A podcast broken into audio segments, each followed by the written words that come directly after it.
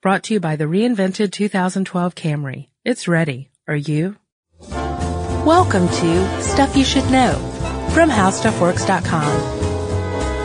Hi, and welcome to the podcast. I'm Josh Clark. I'm a staff writer here at HowStuffWorks.com. With me, as always, is my very attractive and trusty editor, Chris Pollette. Chris, how's your goatee? Oh, it's great. Thanks for asking. Let's talk uh, about antibacterial soap. You want to? Sure, why not? Chris, should we or should we not outlaw antibacterial soap? Well, I don't know that we need to outlaw antibacterial soap, but uh, you know we need to take a second uh, second look at whether or not we should be using it in all of our daily applications. Why? Well, simply put, um, it's not that much more effective than regular soap, and it can breed stronger bacteria.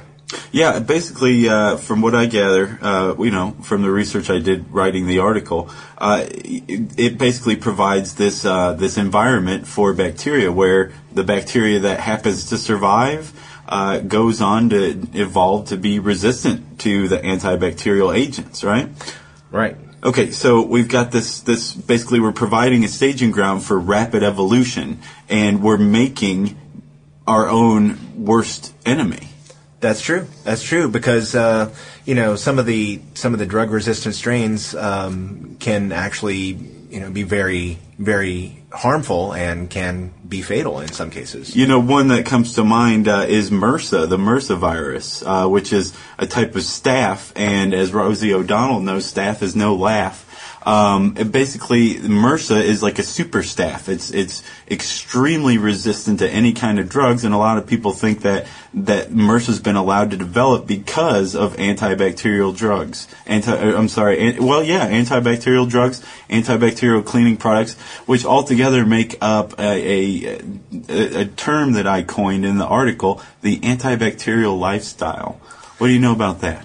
Well, um, you know, there are a lot of people. Uh, as a as a parent of a young child, um, you know, I've seen a lot of other parents who are trying to keep their kids away from germs, which is you know a reasonable concern. So they uh, they buy a lot of antibacterial soaps. They buy antibacterial cleaning products.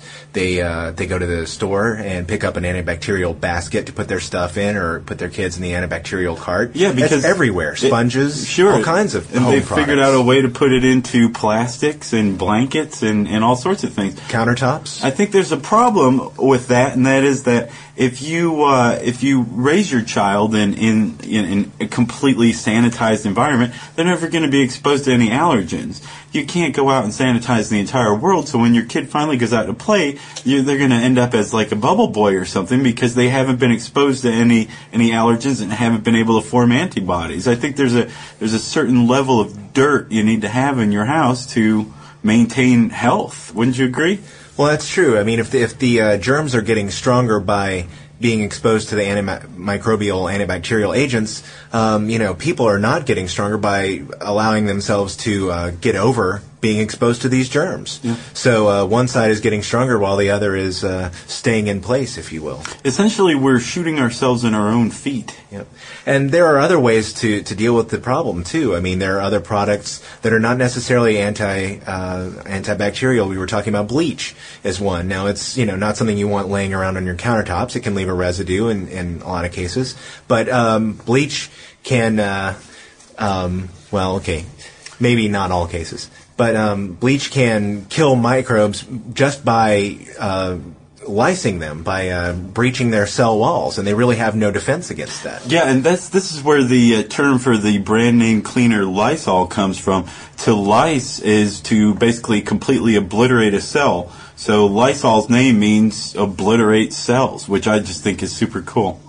Yeah, and the reason that uh, that I brought up countertops too is I read about this um, countertop material that they have in development where um, it's not antibacterial because it's got a chemical in it. It's antibacterial because it has thousands and thousands of tiny little, uh, you know, points on the surface of it that when bacteria hit it, they rupture. And so it kills bacteria not through the use of some chemical, but because this, the surface has lots of little points that are uh, that are that pierce the bacteria, but are harmless to your hand because you can't even feel them. Which is a uh, you know scientific way around the around the problem. That's excellent. So you get the best of both worlds Right. Well, I'll tell you what. After uh, researching this article, I've completely given up using antibacterial soap. Although I suspect that the soap they use in the dispensers in the bathroom may be so. So I'll be lodging a formal complaint.